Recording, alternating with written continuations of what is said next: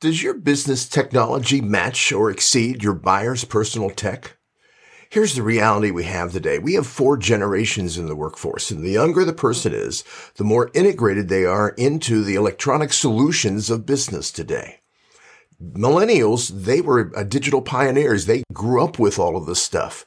But the Gen Zs, those under 27, they're digital natives. They don't know life without these kind of technologies. So the reality of the process is both for your salespeople as well as for your customers.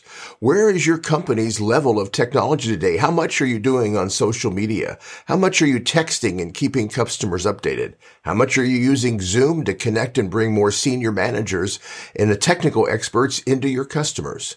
These are all part of the latest technologies that are being incorporated in a lot of businesses.